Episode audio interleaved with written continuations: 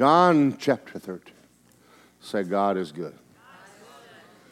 Well, aren't you glad you live in America? Amen. As much as I love Israel, it was nice to go and nice to leave. Amen. But pray for them. Amen. Pray for the rest of the world. John chapter 13.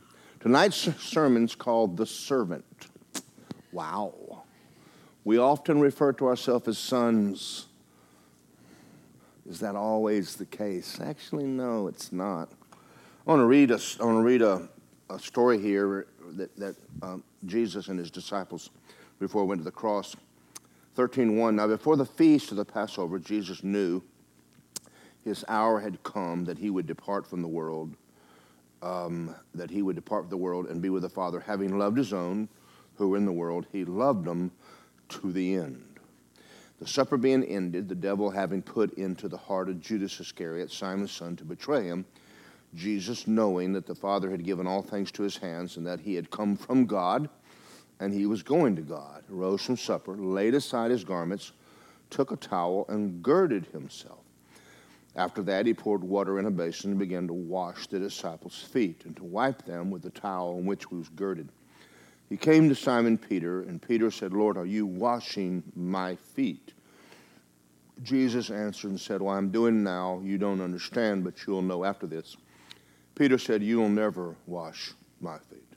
And Jesus says, If I don't wash your feet, you have no part with me. Simon Peter said, Lord, not my feet only, my hands and my head. And Jesus said, He who is bathed needs only wash his feet, but he's completely clean. You're clean, but not all of you. For he knew who would betray him, referring to Judas. You are not all clean. And when he had washed their feet, he took his garments and sat down again. And he said, Do you know what I just did to you? You call me teacher and Lord, and you say, Well, for yes, I am. If I am your Lord and your teacher, and I have washed your feet, you ought to wash one another's feet. I have given you an example that you should do as I have done to you. Now, I've been in churches where they had feet washing, and I don't like it. It's weird because we don't live in a desert area where I wear sandals and I come walking in your house with my feet dirty. But it's just a we- I don't care how spiritual you're supposed to be. I was glad when they came and when they got done and I washed my feet and they went on, you know. And, and I actually, the only thing I hate more than that's knocking on doors and witnessing. There are some traditions in churches that just don't make sense. But this is one we don't practice. Thank you, Jesus. We don't handle snakes. We don't wash feet. I don't want to wash your feet. Good Lord, have mercy. We pull your socks off, people be falling out in the power everywhere. You know, you know what I'm talking about. But, but Jesus here is making a point. Now let's, let's, let's think about what they've been through for three years now. They've been with the man that they now know is the Messiah, and they know he's God incarnate. The world we live in today has an, an hierarchy that there are people above us and there are people below us, and we know that and we understand that. But Jesus comes along and says, Now you understand I am Lord and I am your teacher and I am your master. And they said, Yes, sir. He said, Sit down, I'm going to wash your feet. And they're going, No. That's the, that's the job of the lowest person in the house. That is why they buy slaves, and the worst slave of all is the one that when you come walking in off the road, they sit and wash your feet for you. And that's the job of someone lower than the, than the um, uh, garbage collector in your town. And Jesus just did it. And that's why Peter bucked it. He went, You're not washing my. No, no. You're, you're, you're my master. You don't wash my feet. You're the head of this house. You don't wash my feet.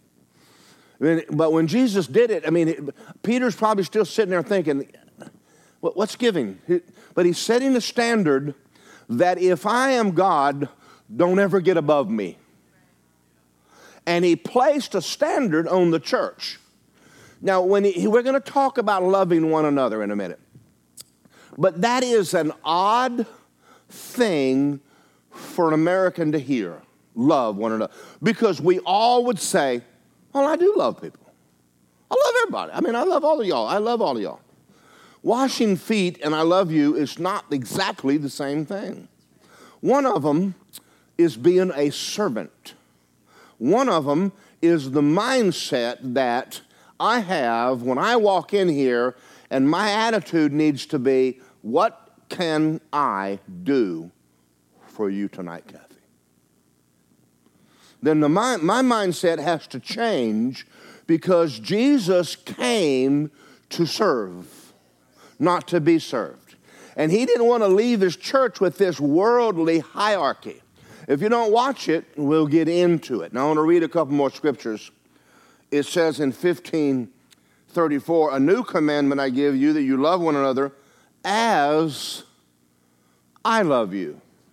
How did he do that? Well, he laid his life down. That's to an American, that's that's my, you might as well be cussing. Because I'm pretty busy. Amen. We'll talk about that maybe.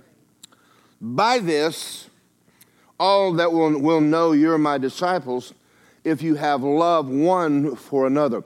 We are a communal, people are communal. One of the things that makes hell hell is you'll never interact forever with another human being. One of the things that makes heaven heaven is that you get to spend eternity with family and friends. That's what makes Christmas Christmas. It, it, it's yeah, I like the food too. The, but it's it's odd to go to a restaurant alone and just sit there and say, "What would you like?" Oh, I like to have a steak, and and you're sitting there, you know. Then you pick up your phone so you look like you're doing something. It's bad when there's two people there and they're both on the phone. That's it. That's weirder too. But people really are made to hang out, to be together, to help one another, to love one another, to care about one another. And a church should be that way. Church is more than the, the group, the, our group. His church is the church in the city. That, that means there's a lot of Christians that don't go to this church. I'm sorry about that, but that's just the way it is. I've even told some of the pastors that, you know, I said, how's it feel being the second best pastor in town? They don't appreciate it. They don't, they don't, they, they don't, I can't seem to get an agreement out of them. They don't, they don't smile or nothing. They just, never mind. I, there were some people from your church one day, and I walked up and I said that to them, and they just,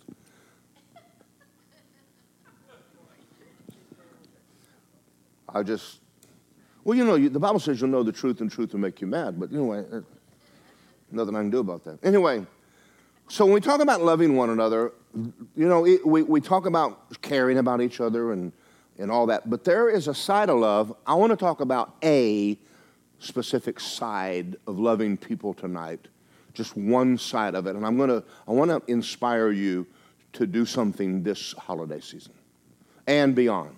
You ready? Look at Matthew 5, 1 and 2. Matthew 5, 1 and 2.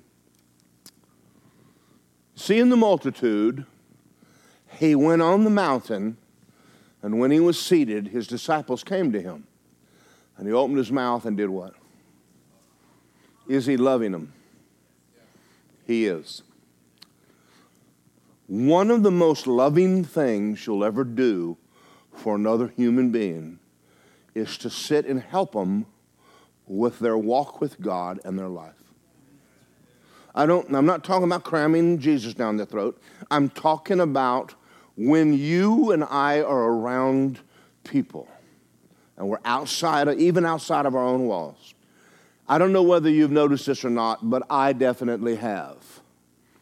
I'm, um, and I'm going to talk a little bit about going to Tennessee and our time up there with Lisa's family. And um, there's, let me see, I think there's another story too. But anyway, when we were up there, um, we had Thanksgiving over at Lisa's brother's, David's house. And then the next night, we had it at David's son's, Micah's house. And that was actually fun because he has one of those pits in the backyard you throw wood in and people sit around and it, the temperature went down you're in flannel shirts you're sitting around a fire I, I like that kind of stuff just you're in a big pasture with probably two or three four hundred acres of just woods and pastures and hills and stuff around you. And, and people are outside just laughing and, and eating s'mores and drinking hot chocolate and all kind of stuff. It's just fun. Well, you get to sit with people that you would normally never sit with. Families do that.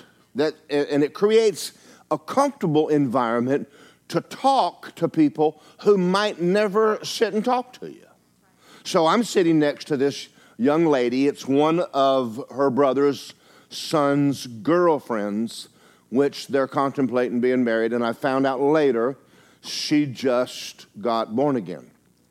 And uh, she was a newbie, and um, she's from Montana and we got to talk about horses and cougar hunting and all kind of stuff and i got to meet her mother. Her mother was a complete hoot. If you've never met a montana woman they're tougher than nails.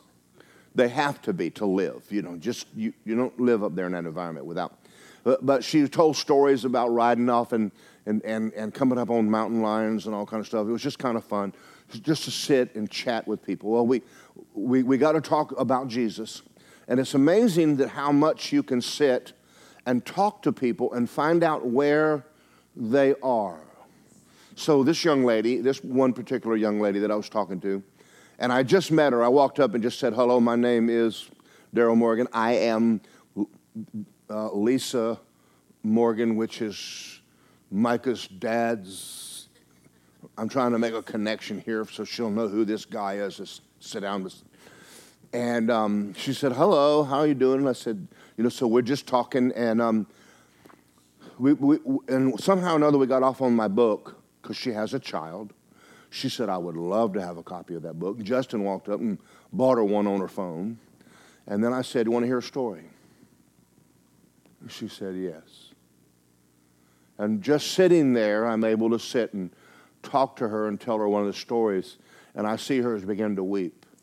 And I begin to realize that she either didn't know the Lord or she had, you know, later Lisa told me she'd been saved like a week ago. But to tell her the story of how much God loved her and just to sit and to share with her for 30 minutes of that that ministered to me as much as it did her because she you know, and I told Lisa when I walked away, I said I would give anything to spend three days with her and a Bible.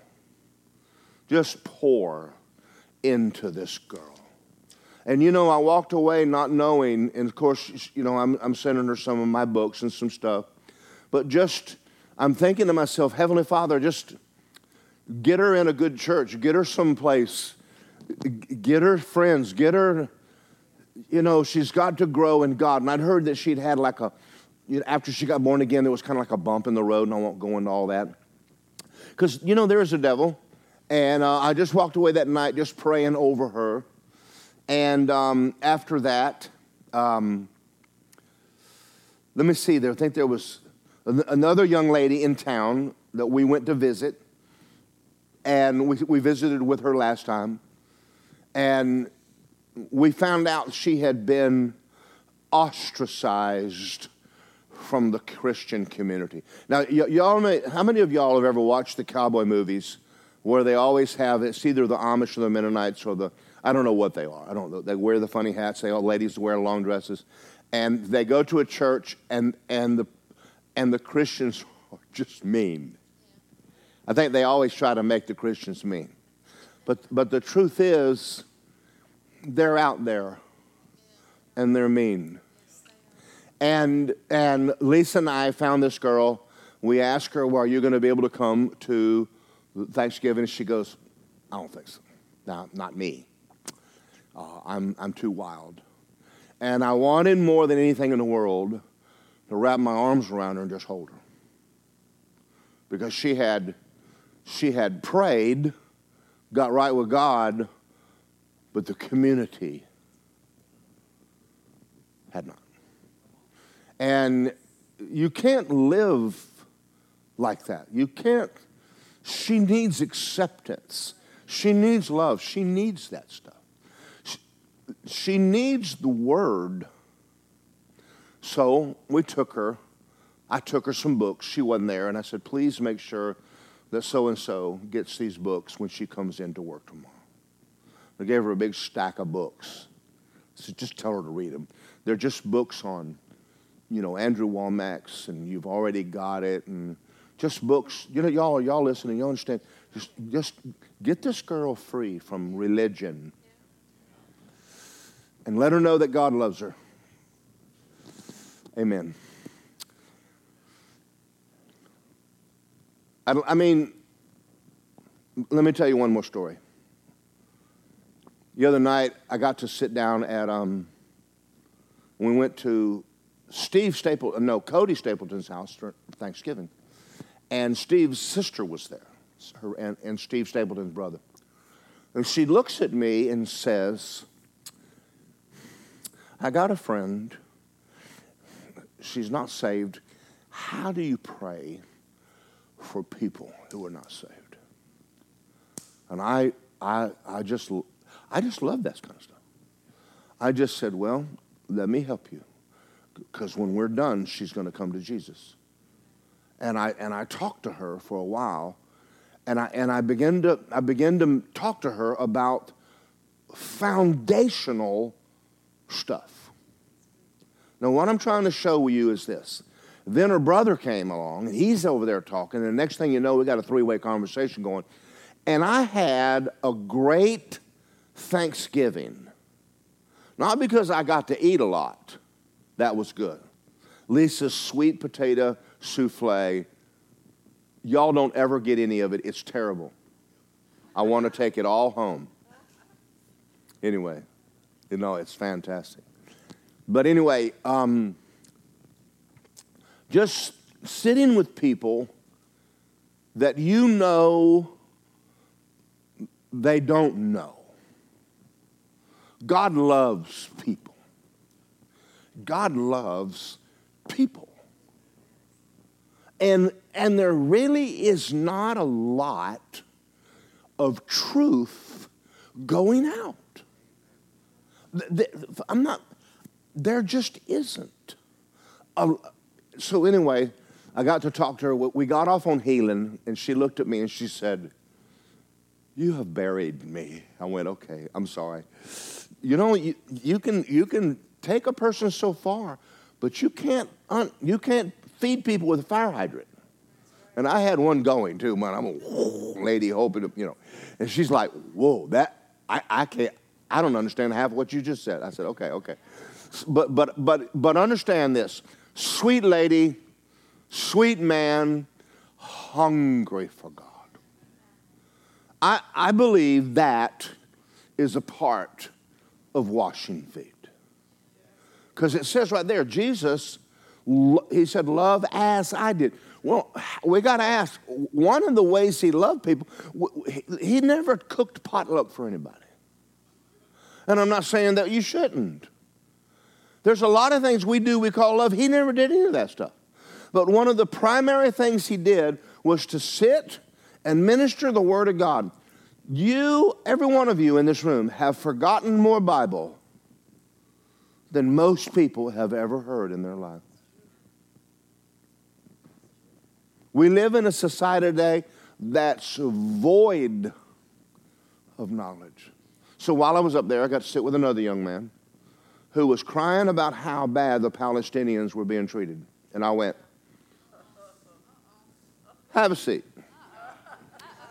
And the good news is, is Jordan got on the other side of him and he picked up where I left off. And by, by the time we left, he was pro Jewish. But you know, to me, I walk out of this church and, and I go, God, they all need to be in here. They really, really do. I had a lady came in one day, and I'm not bragging on me, but I am bragging on the word. And and she called me and she said, Pastor Morgan, I want to have a talk with you. I went, okay. You never know what that's going to mean. So when people invite you over dinner, sometimes it's the last supper. You know. But anyway, she pulls me off and she said, do you know who you are? And I went, Yeah, I'm the pastor. She said, Do you have any idea who you are? I said, No, I'm, I'm, I'm you know, I'm Darrell Morgan, I'm the pastor. She said, I've been in church all of my life. My dad was pastor. She said, I grew up, she named ministries. I said, Oh, that's good. She said, I've learned more Bible in 12 months in this church than I've learned in my entire life. I said, I needed to hear that. That encouraged me that we're doing something right. And, and, um, and that's one of the things that I just want people to know is I, want to, I want you to know truth. I want you to walk out and go, God, we got fed. That set me free. Not in bondage anymore, you know. So I'm going to read another, another one to you. John 8, 31. I'm just going to pop them on the screen. John 8, 31. Jesus said to those Jews who believed in him, if, you're, if you abide in my word, you're my disciples indeed, and you'll know the truth, and the truth will make you free. You, there, the greatest thing you'll ever do for anybody is to hand them truth. Now, we're going to read some stuff in a minute because I want you to start thinking a lot more foundation when you're outside the walls of this church because the foundations, basic Bible foundation, is not out there. It's not. When you're around people who are earning their way to Jesus and they're miserable because they haven't done everything right in order to be accepted, have no clue of the blood. And, and, and you, you, you, you weep because you sit there and you give them, and all you can do is give them one or two scriptures and make them think a while hoping that when you come back, they'll ask you for one more scripture. You wish they would just open up and receive the word. Let's look at another one, Hebrews 5:12. Again, we're talking about walking in love. Are you ready? So by this time you ought to be teachers. He isn't talking about the fivefold ministry. God calls a man or a woman into apostle, prophet, evangelist, pastor, and teacher. It's you're not less if he didn't call you into the fivefold. But the fivefold is, and they are, handpicked. And if you ain't, you ain't. Don't walk in and ask me for the pulpit. You won't get it. Because not your office then I don't have, I don't have the right to give it to you because it's not mine to give away. It's His. But yet, at the same time, and I'm going to I'm going to elaborate on this for a minute, if you're not helping people around you, why would anybody in their right mind give you a pulpit? I had a young man came to me one day and he said, I believe I'm supposed to go into the military and to, and to preach the Bible in the military. I think, I think he's trying to just get out of his marriage. Never mind. And I looked at him and I said, How many people are you ministering to now? He said, None. I said, You, you what makes you think you're going to change because you go into the military? If you can't do it, if you're not doing it now, if a rooster's not crowing, he's not a rooster. Preachers preach, period. I mean, I mean, when, when, you know, I mean, I've, I've had people and they ask me where Disney was. I said, well, yeah, you got to go down here and take a ride. You hit the I-4. Hey, you hang a ride and you go down there on the 70. Hey, and then you'll turn right in this. Well, and ask for a sermon. Because everything became a sermon. You ask me anything, it's a sermon, you know. So uh, Lisa goes, don't ask him if you don't want a sermon. So anyway, but, but if you're not called, don't try to place yourself in that. But he is not talking about a, a, a pulpit. He said, By now, and he's talking to Christians, you ought to be able to teach another person the foundations of the Bible. If you're not there, don't get in condemnation. But I am going to ask you to do something tonight. Make up your mind before January 1st hits that you can take a person through the foundations of being born again. Don't look at them and say, Come to church with me.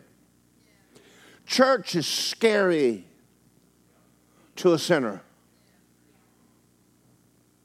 That's like, that's like asking a criminal to go to the police station with you. Want to run down to the police station with me? No, I'll just wait outside. Stay as far away from that place as I can. I, I got to tell you another story. One night, my mom and I were out partying, and we had been drinking pretty heavy. And I saw a building with lights on, and I pulled in. I said, Mom, I got to go in there and go to the bathroom. She said, No, don't go in there. I said, Mom, I got to go to the bathroom. She said, No, don't go in there. I said, Why? She goes, It's a police station. I went, Oh, shoot. You don't want to walk drunk into a police station. You know, that's not a really bad place to go stack. I would like to, oh, where's your bathroom? Yeah, come on in here, clink. All right, never mind. I found another place. Let's look at another one. I don't want to, I want to stay here for a minute. By now, you ought to be teachers. You need someone to teach you again the first principles of the oracles of God, and you've come need of milk and not solid food. I, it's, I try so hard to make sure that the people that walk in that are baby Christians are getting the milk of the word. But then I have to kind of make a shift and have the ones of you that have been here, been here since Adam and Eve in the garden and give you something a little bit more than pablum. Amen. Because we, you, you, you ought to be way past a bottle and a pacifier by now. And tonight's one of those nights. I mean, we're coming off of, you know, this isn't milk. I'm not preaching milk tonight. This is not a bottle tonight. This is this is a spoonful of green peas and and some chewable food. Amen. So by now you have someone teach you again the first principles, and you have come to need of solid food. Go to verse 13 if you can. Everyone who partakes only of milk is unskilled in the word of righteousness, and he's a baby. Now, let me, let me, let me clarify that. I mean, if you're not sharing your faith, I don't care how long you've been born again, you are a baby. You might be a 40 year old baby or an 80 year old, but you're a baby Christian. And that is sad. Back one thing that when Lisa and I do to go up to Tennessee, that they got right. Mama doesn't do everything. There's a girl that folds clothes, and there's one that there's there's one of the boys and the girls that does all the dishes, and there's two girls that do all the cooking, and there's there's kids that take care of the babies. Mom and daddy don't do everything around the house or the farm, and they shouldn't in a church. Now, while we're on the subject, I got to watch it. There's not a scripture in the Bible that says the pastor does all hospital visits. Now, I'm not saying that the pastor shouldn't care about you, he should. But that's why churches stay small. Because there's only so many babies he can feed, and then the church stops growing because nobody else ever picks up and says, Why don't you let me go to the hospital and pray for these people. There's no reason for the pastors in this church to do everything. It's okay when the church first, first gets started. But there ought to be people that have learned there's more foot washers in here than me and Lisa and Justin and Megan. And now we've got Chloe, so we got a couple more feet washers. Why don't we just have like a hundred feet washers? I'll tell you one of the things that helped me more than y'all ever dreamed when Teresa started picking up 99% of the counseling. Two reasons. You don't stay long when you know I know you. He's preaching about me again. I shouldn't have told him that. And, I don't want her telling me nothing about you. Tell me all about I don't care. Not that I don't care but I don't care. And I don't care that you don't care, that I don't care. I just don't care. It's better if I don't know. And anyway, you listen to her better than you do me anyway. You know, women can train a parrot and a man can't. You walk up and say, Polly, want a cracker? And he goes, I ain't talking, not with you, you old gruff thing. And the woman goes, Polly, want a cracker? And he goes, Polly, want a cracker. That's why God gives the women to te- teach kids how to talk. Oh, never mind. That went over like a lead balloon. 2 Timothy 2 1. Let's look at it. Therefore, my son, be strong in the grace that's in Christ Jesus, and the things that you have heard from me among many witnesses. Commit these to faithful men who'll be able to teach others also. There really ought to be by now a good dozen, two dozen people in this church. Easy two dozen people that ought to be able to take someone up and just, and just school them in the Word of God. Say amen again. One of the greatest things you'll ever do for a person, just sit them down and go, let me talk. When Megan was in the hospital, and I, I can't do this with everybody. I, I wished I could, but I can't. I was able to go in there and just sit and I, and I read uh, Trina's book, and then I read who else's book, Lisa? Kenyon's, Brother Hagin's, and I prayed with her for a while, and then we sang, and then I read to her another 30, 45 minutes, and then we prayed. I was in there three or four hours with her. When I walked in, she was depressed. When I left, she was worshiping God. But she needed someone in that hospital to just love on her and feed her the Word of God. Now, I have a wife that when I'm going through stuff, she'll sit down and just pray for me and read the Word to me, and we'll do it back. But not everybody has that. And, and I kind of wish that the church would, would understand this. It might be time for you to pick up. I haven't seen Brother so and so a while. Let me go find him and open up. Let's just spend some time with him and don't let the devil have him. And, and let's see if we can minister to, to him a little bit. Yeah. Yeah. Commit these to faithful men who can teach others also. John G. Lake said that in the town that he was in, I guess it was either Oregon or Washington, they called it the healthiest city in America. And he had teams of Christians, and he would tell them, don't come back until they're healed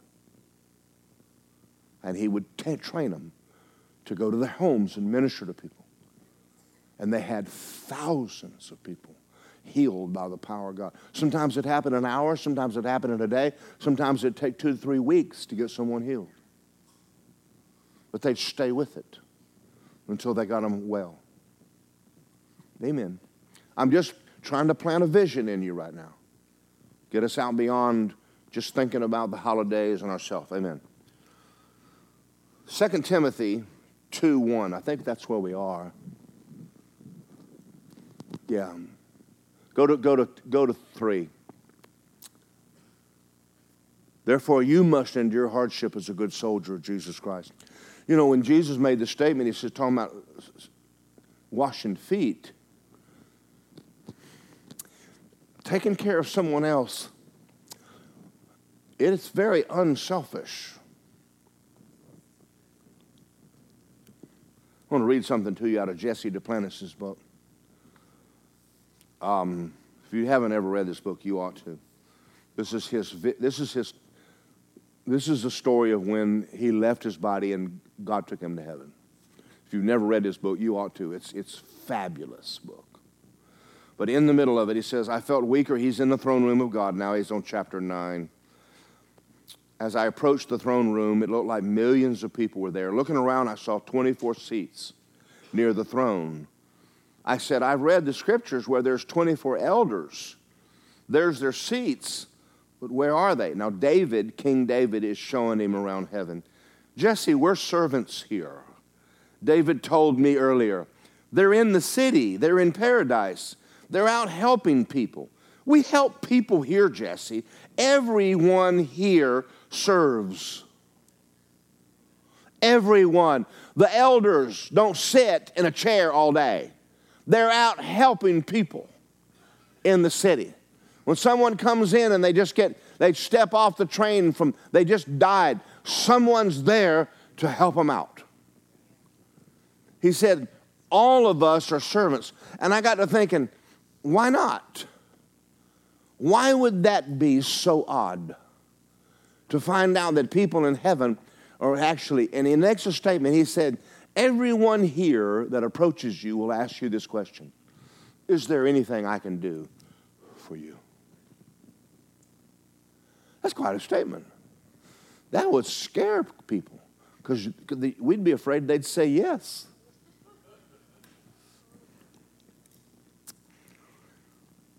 I want to talk about foundational foundational Christianity now.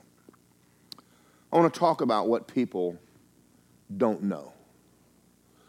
Everywhere I go, I'm finding people that are, that are messed up. And I know you're going to ask, you, you, we have this idea that you're supposed to pray some special prayer for them to help them. I want you to get that out of your mind. The prayer is the least important thing you do for another person. What they lack is knowledge. What they lack is basic grace and redemption. Most people do not understand the basic gospel. Two weeks ago, I was in here and we talked about that. I showed you the video of that guy. He said 2.5% of people go to heaven. 2.5%. That's not real high. So I want to read here, and I'm going to read out of Dr. T.L. Osborn's book. He said in, he said, in, in, this, in this section, I'm going to show you how God's righteousness replaces human guilt and restores dignity. The result of that is peace with God through the Lord Jesus Christ.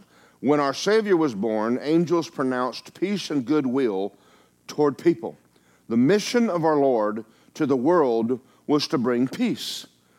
This section emphasizes why people need this peace, how God identifies himself as the God of peace, and by one of his redemptive names, why his peace can be embraced now. Peace and harmony are part of God's nature. He created man and women to share his, this rich life of love and gentleness. Sin entered the human race, and the evil seed produced violence, unrest, rebellion, fear, hatred, and death. That's in the earth. That's in the earth everywhere. God announces, Behold, I give my covenant of peace. Paul says of Christ, He is my peace. Jesus says, My peace I give unto you. The Bible meaning of peace is Hebrew and Greek is to be well, happy, healthy, prosperous, restful, safe, whole, secure, quiet, and set at one with God. The Bible calls the, the message we preach the gospel of peace. In Christ Jesus, you who were sometimes far off are made near by the blood of Christ. He is our peace, having abolished in his flesh the enmity between God and people, so making peace that he might reconcile both to God by the cross. When's the last time you looked at someone that was that that said, "My life is just hell on earth and I don't have any peace," and just read a scripture that says, "Did you know that the war between you and God is over?" Do you understand that it's not a matter of you working it out?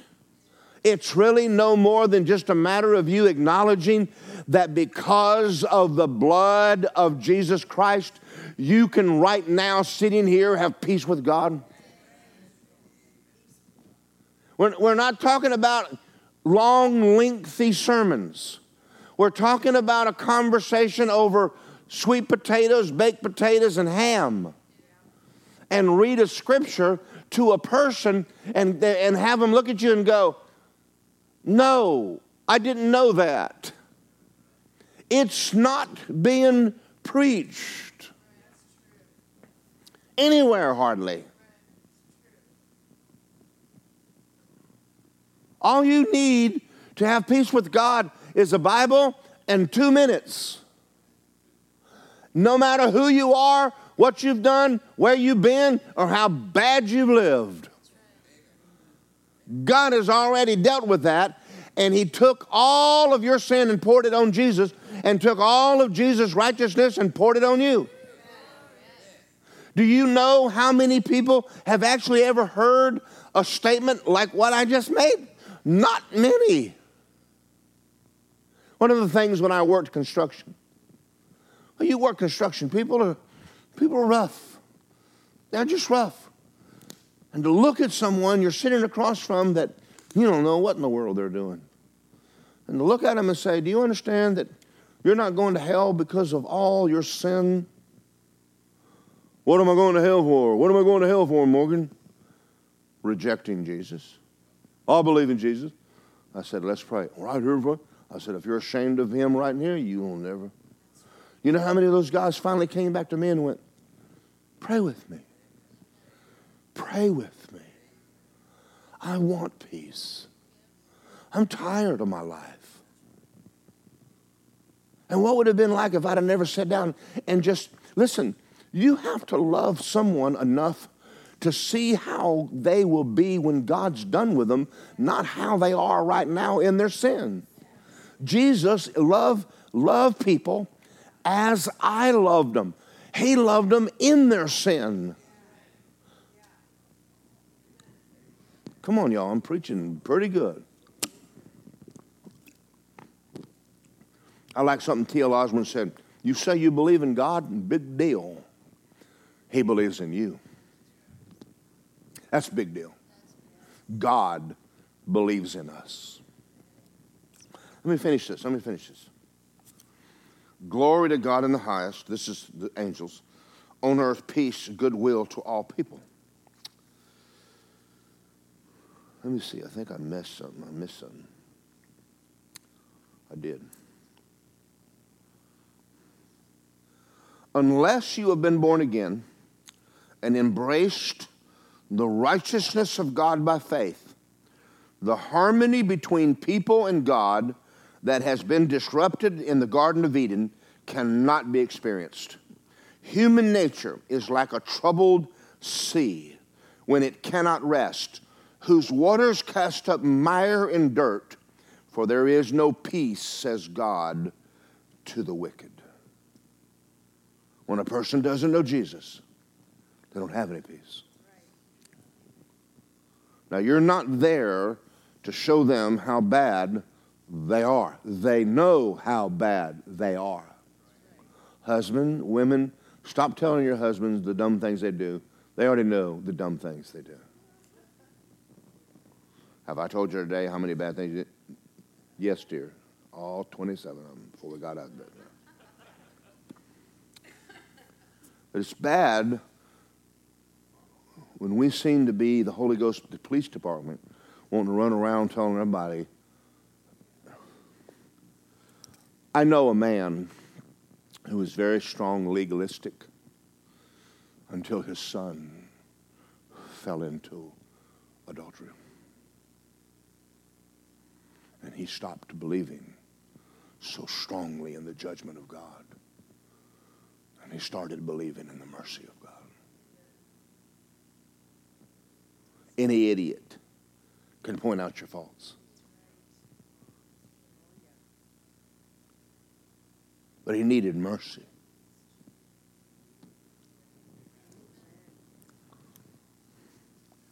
People may seek to alleviate fear and insecurities by education, philosophy, religion, pleasures, entertainment, sensuality. But without communion with God, there's never going to be peace and the church will never end wars, family discord, community violence, insane acts of brutality. sound like Hamas, right? Hatred, abuse, murder are all due to a lack of peace with God in the human heart. Disease, distension, emotional conflict, bitterness, shame, physical deterioration, and suffering are rooted in your lack of peace with God. The lack of peace make you sick. You're creating it in your own body. So, how do you fix it? Y'all are quiet. Once peace is born in the human heart, it is the most powerful force for healing and harmony and love and kindness and success and achievement there is in this earth. Nothing will change you faster than you having peace with God. Go to Romans 4. See if I can find it in here. This is one of those scriptures I want you to learn in your Bible. I want you to be able to go to this and to read it to people because you're going to be. How many people need to be able to know what I'm fixing to read? He was delivered because of our offense and raised because of justification. Let me say it another way He died in your place, but God raised him after God declared you not, not guilty. All sin poured on Jesus, and God doesn't know you have any. You're sitting here right now as though you had never done anything wrong in the eyes of God. Because God cannot punish sin twice. That's good news. Look at a person with no peace and say, and then read 5 1. Pop 5 1 up there on the screen.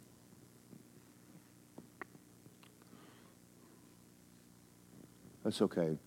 Therefore, having been made righteous by faith, say, I'm righteous because of my faith in Jesus, and I have peace with God. Now, I want you to imagine what it's like to be sitting at a table with somebody and read that to them and go, now let's pray. And watch the power of God hit a human being and step out of hell on earth into peace that fast. For the simple reason nobody ever read that scripture to them. Nobody ever told them how that Jesus did it all. You know, the girl we were talking about a while ago in Tennessee, it's not okay that she, w- that she was a rebellious, wild teenager. It's not okay. When the woman caught in adultery, it wasn't because it was okay. But if Jesus is going to send someone to hell for sinning, we're all leaving. There ain't anybody righteous. I mean, he can't, he can't come down and start picking and choosing. I mean, everybody he's around is a heathen. Not too far from being true right now. All right, let me show another one. That listen, everywhere you and I go, we we run into this all the time. Almost everybody we meet. I'm going to finish this part of the sermon next, this coming Sunday morning. But now listen to this people's guilt and unworthiness before God causes them to feel inadequate, to pray, and unworthy to receive answers. That's almost every Christian you'll ever meet. Pastor, pray for me. You know what they just told you? God loves you way more than he does me. I have good news for you. He loves you as much as he does Jesus Christ. And you're as righteous as Kenneth Copeland. Oh, no, I, no, no, not, no, I'm not. You are if he gave you his righteousness as a gift. Sin consciousness destroys faith. I think we make a mistake trying to get people healed who don't believe God loves them. You need a revelation of the love of God. Now, you think about what He paid for you. You think about the, the price that He paid for you to be born again. And He went to the cross in your place. That is an enormous amount of love. You can actually look in the mirror and go, I am God's favorite. I'm someone to God. And you should. It would do you a world of good to talk like that. Sin consciousness destroys faith in the Bible, in others, in most of all, in yourself. This sense of inadequacy discourages initiative. It engenders an inferiority complex. One becomes snared by negativism and lives with a sense of condemnation in fear of God, searching for someone to pray for them because their own sense of indignity and in, in Melanie, I G N O M I N Y. Ignon. That's what she said. Ignominy. TL, you're going to have to quit it. In their vain search to find peace, people try church attendance, benevolence, penance, praying, fasting, confessing good works, abstinence from pleasures, bad habits, self denial, pilgrimage, flagellation, and other forms of self inflicted punishment. Almost every time I go to the hospital to pray for someone, they look at me and go, I'm working to get my faith up, Pastor. And I want to go, stop. Stop all working. Trust Jesus' work. That's all, that's all you had to do to get born again. But there's such a, I haven't prayed enough, I haven't lived like I, I haven't witnessed enough, I haven't done enough, I, I'm not enough, and I don't do enough, and I'm no good. And it, it's just like the devil just beats people to pieces, and yet all of that didn't matter when you got born again. Why would it matter about any other prayer being answered?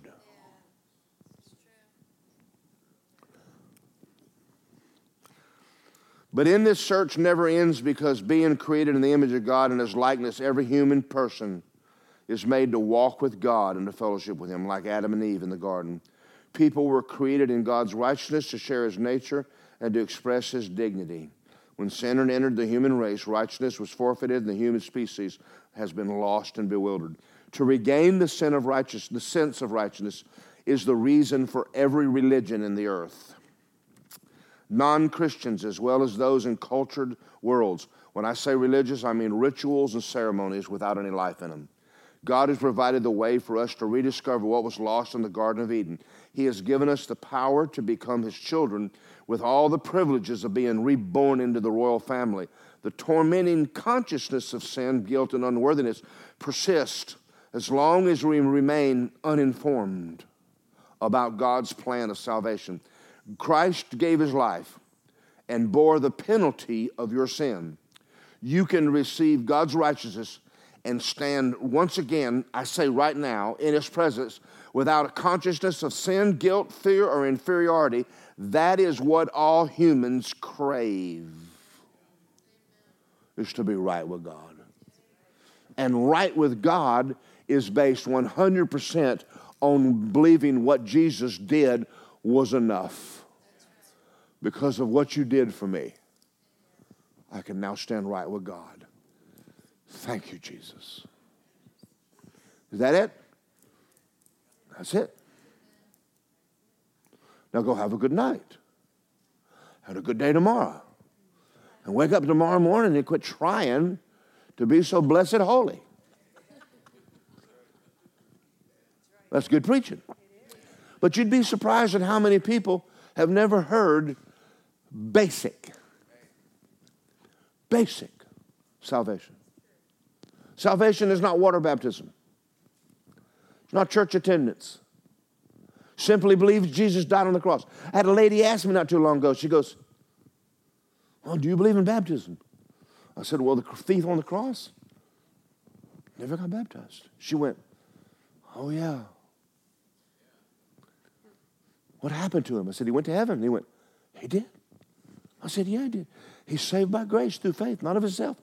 It's a gift. Oh. See, so I think some people would be better if you didn't go to church at all. Well, they'll screw you up. Had a man one time look at me and says, You want to debate Sabbath? I said, I am the Sabbath. That messed him up. I said, I am the temple of God.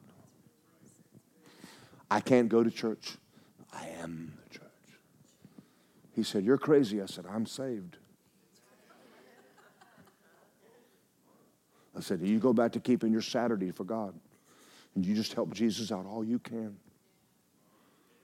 How dumb and suck air. You're going to church on Saturday, help the cross. You have never helped God with nothing. You and I are the problem, not the answer. Go to 2 Corinthians chapter 5.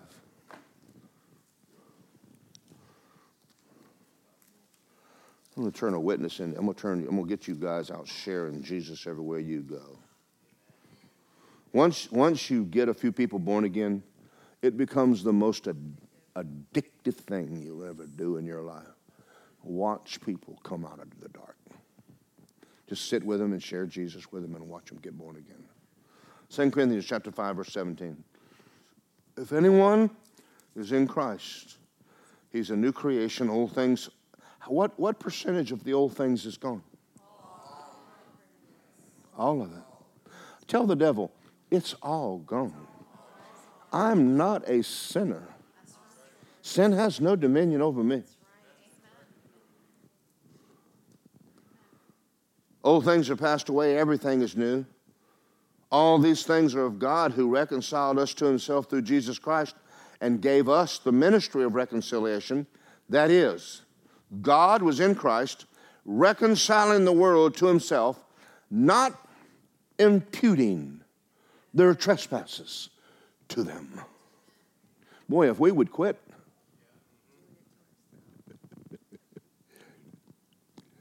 It'd be a wonderful world if we just quit preaching people into hell so they can get saved. They already know. They already know they're not right. And when they get around you and you love them, and, and they don't know why you love them, and they're ugly and you still love them. If you're married to someone who knows you and they still love you, keep them. Kenny said, Amen, brother, amen. Okay. That is, God was in Christ, reconciling the world to himself, not imputing their trespasses to them, and has committed to us. I'm going to add the word to the Bible. Don't, I'm not a Jehovah Witness. The same word of reconciliation. What same word? The one Jesus used when he walked the earth in Matthew, Mark, Luke, and John.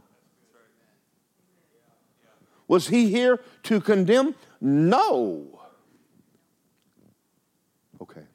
I'm going to finish reading this, and I got one more scripture I got to read to you. I've read it to you before, but I'm going to read it again because I have time. And Angela needs to hear it. For we are ambassadors for Christ as though God were pleading through us. We implore you on Christ's behalf be reconciled to God. For him who knew no sin took all your sin that you might be handed Jesus' very righteousness in exchange for it. He exchanged your sin for his righteousness and said, Have a good life. Come on now, John 3:16. Go to John 3:16. Put on screen.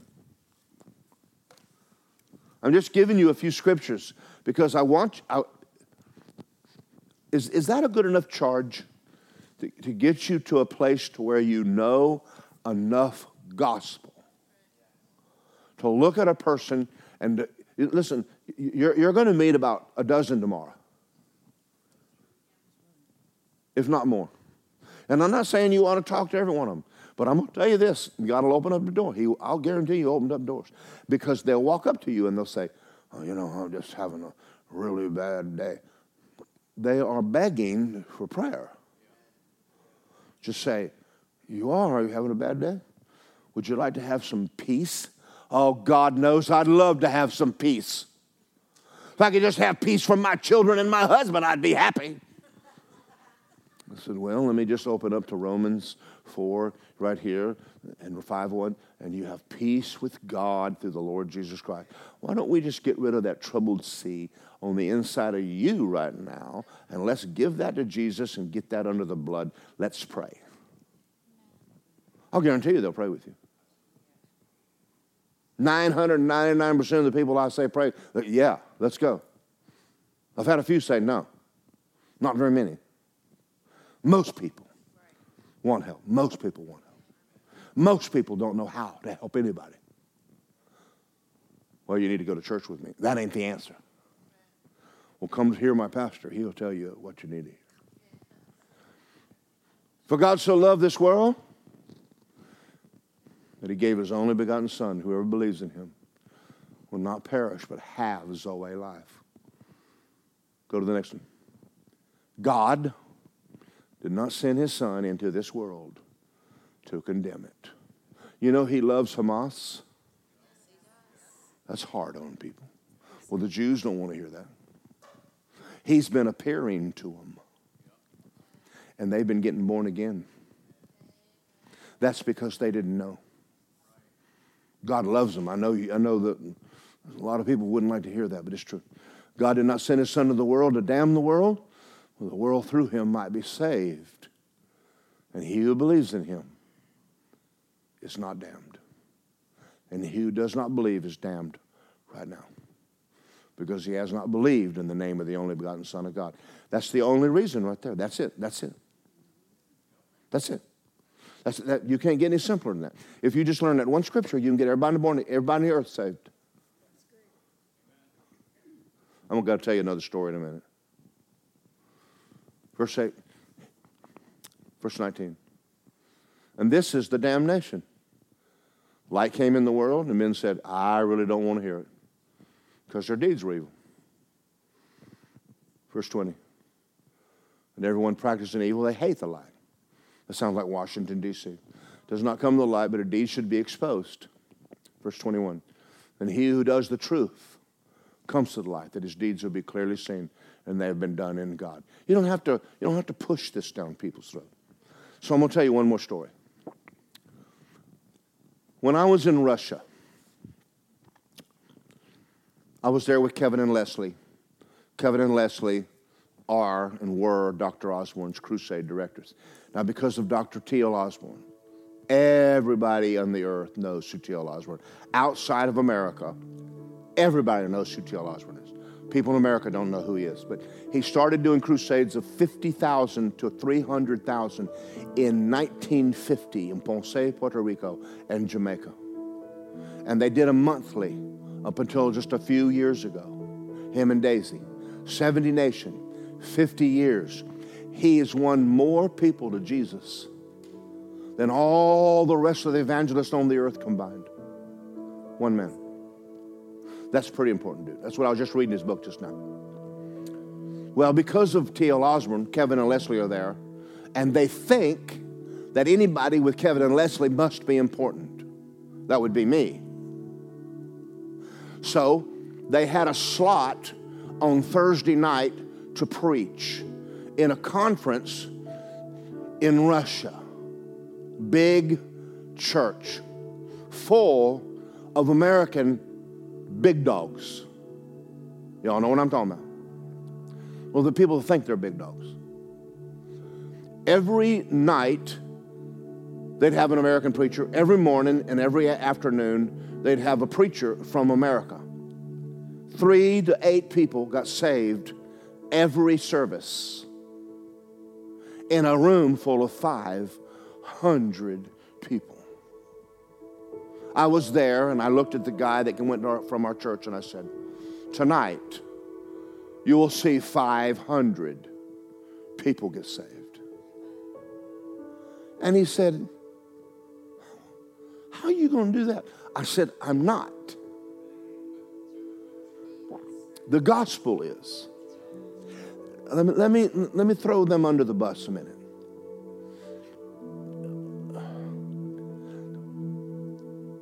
We need to quit preaching success,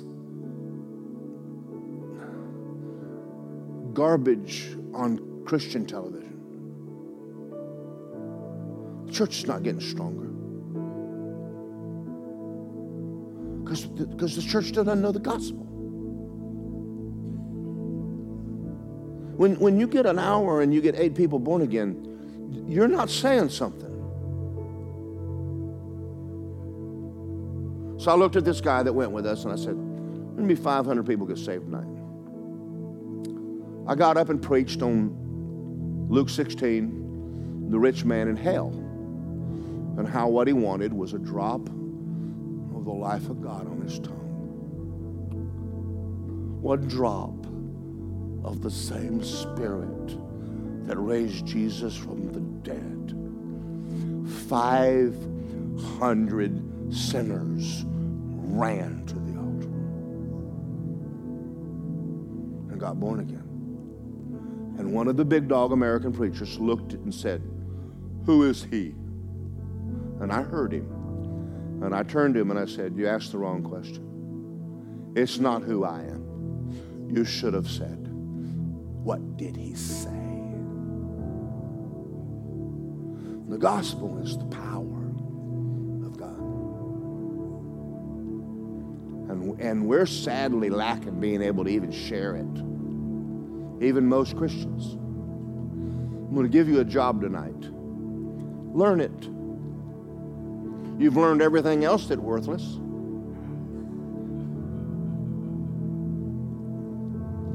Maybe I ought to start a college and charge you twenty or thirty or forty thousand dollars to teach you this, so you'll feel like you're getting something. The textbook won't be out of date when I'm finished.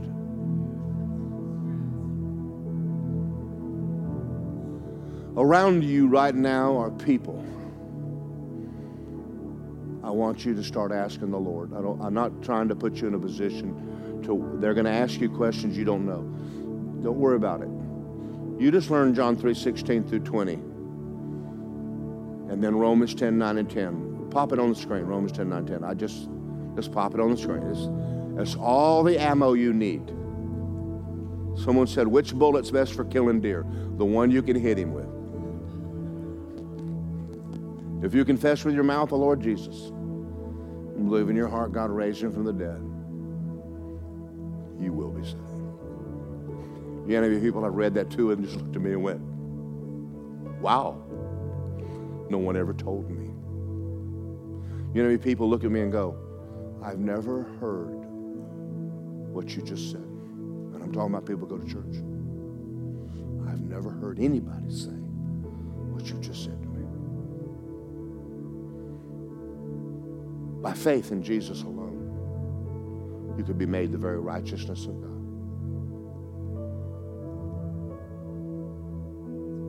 That's quite an assignment, isn't it? But see, I actually enjoy sitting down with sinners better than I do preaching in this church. And they're so hungry. And they'll ask you a myriad of questions. Father God, I want to say thank you tonight. I did everything I could to take something I think is very simple. You washed feet. You came in this earth and you served. And then you told us that we should be like that. I pray that everywhere we go, we would understand that maybe someone we're sitting with just needs to have their feet washed. Maybe they just need someone to give them some truth. Maybe they just need the Word of God. Maybe they just need some prayer. I'm asking that everybody in this room, it is my desire that everybody in this church learn how to share the basic gospel. And maybe they will never turn out to be where they preach to 500 people in Russia. They may not. It's amazing how many people, like Philip, went down to the city of Samaria and then he got in a chariot with one guy and got him born again. Just one guy in a chariot that went back to Ethiopia and most likely took the gospel to a nation. We cannot sit back and put a value on whether it was one or a hundred because you love every person. I think the need for the church your church, your church, your body. to be armed with the gospel is the greatest need in the earth today.